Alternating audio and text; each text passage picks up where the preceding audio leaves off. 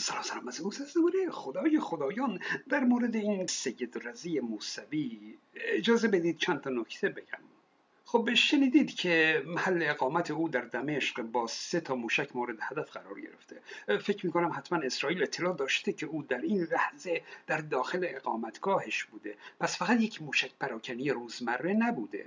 اسرائیل رو زیر نظر داشته و هدفمند حمله کرده. جسد سید رزی به حیات محل اقامتش پرتاب شده. پس معلومه که کتلت نشده. اینقدر نگید کتلت. شعن قاسم رو پایین نیارید. بگید چه می‌دونم مثل گوشتی که بندازی توی حیات. چیش میگه؟ نمی‌دونم هرچی حالا خب سید رزی چهره ای بوده که برای مردم عادی ناشناخته بوده البته اون تحلیلگران سیاسی و نظامی خب البته اونا سید رزی رو حتما میشناختن. اما دروغ چرا؟ من که نمیشناختم. رژیم سعی نکرده بود که مثل قاسم سلیمانی سید رزی رو هم بولد کنه به همه نشون بده او رو قهرمان کنه. اما این دو روزه معلوم شد که مهره مهمی برای رژیم و نیروی قدس بوده. نکته دیگه این که این سید رزی رو اسرائیل قبلا هم سعی کرده که بزنه اما نشده دیگه. این بار شده. ولی به نظرم این کشته شدن او در این روزها بیش از یک اقدامی بوده که حالا خیلی ساده بگیم قبلا موفق نشده این بار موفق شده نه.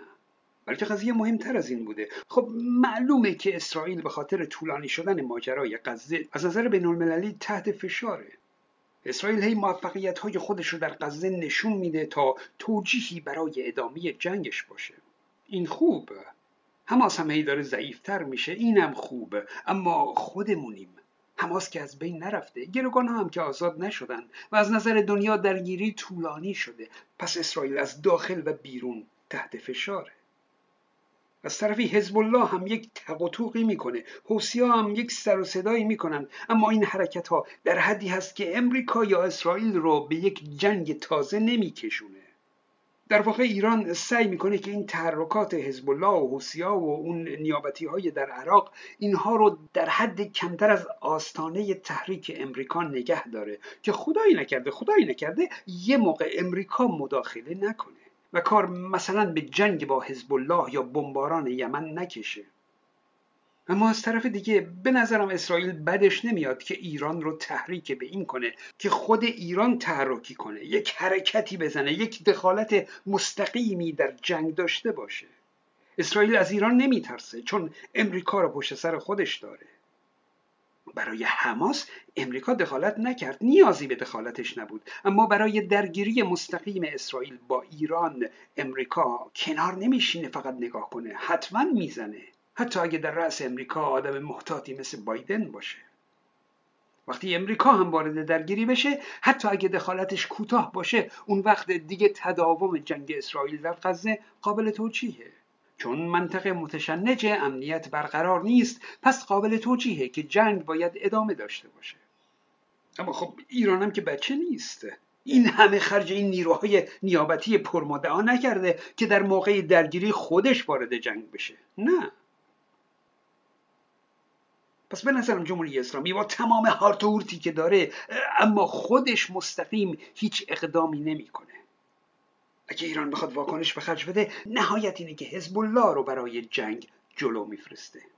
اما با ورود حزب الله به جنگ هم باز امریکا ممکنه وارد جنگ بشه. باز فشار از اسرائیل برداشته میشه. همونم برای اسرائیل کافیه. اون وقت اگه دخالت امریکا فقط چند روزم طول بکشه ها حتی امریکا یک رزمناو دیگر رو هم به منطقه میفرسته. و اون موقع شاید مستقیم دوتا موشکم راهی بخش های نظامی خاک ایران کنه. با این پیام که می‌دونم که منشه این حرکت ها تویی. می‌دونم سر مار کجاست. البته خب اینا همش اگر و شایده درسته همه حدسه. واقعیت اینه که معلوم نیست و کسی هم غیبگو نیست. اما اونقدر قضیه جدی هست که این احتمالات دور از ذهن نباشه و قابل ترک کردن باشن. در کل درسته که اسرائیل قبلا هم سعی کرده بوده که این سید رزی رو بزنه اما این بار واقعا با دو تا هدف خلاصه چند منظوره این حمله رو انجام داده. می‌خواسته ایران رو وادار به تحریک کنه. حالا اگه ایران جز هارت و هورت دور ازشون هیچ غلطی نکرد خب اون وقت چی میشه؟ اون وقت به نظرم اسرائیل یک حرکت دیگه می‌زنه. حرکتی که اگر چه ممکنه در خاک سوریه یا لبنان باشه اما مستقیم اعضای سپاه رو زده باشه. اسرائیل به عکس ایران سعی داره اندکی بالاتر از آستانه تحمل ایران ایران رو تحریک کنه. تا ایران رو وادار به واکنش کنه دست کم در حد اینکه حزب الله رو وارد جنگ کنه. با همین جبهه جدید جنگ کافیه که امریکا دخالت کنه. من امیدوارم که جنگ به اینجا نکشه. اما اگه اسرائیل حماس رو هم نابود کنه ها ولی الان با حزب الله نجنگه یعنی در آینده در یک هفته اکتبر دیگری از حزب الله قافلگیر خواهد شد همونطور که از حماس قافلگیر شد. اینی که اسرائیل ترجیح میده تا آمریکا به منطقه تشریف آورده بد نیست که بدون قافلگیر شدن تکلیف خودش رو هم با حزب الله روشن کنه. یعنی بعدش نمیاد که با حزب الله هم درگیر شه. خلاصه راستش من امیدی ندارم که این درگیری اسرائیل و غزه با موندن حماس یا بدون حماس به خوبی و خوشی به این زودی ها تموم بشه. و یه نکته آخر این که این موضوع سید رضی قدری جنگ تویتری اپوزیسیون رو برده به سمت رژیم. راستش قبل از این بیشتر بحث جناح شاهزاده بود تا رژیم. یکی حامی شاهزاده بود یکی مخالفش. هی یا کاریکاتورهای مخالف بود و یا سرودهای موافق. و خلاصه بیشتر یارکشی بین اپوزیسیون بود. اما با این ماجرای سید رضی دوباره قدری همه در یک سو بر علیه رژیم شدند. خب باید خوبیاشم بگیم سید رزی این برکت رو هم داشته. بدرود دوستان.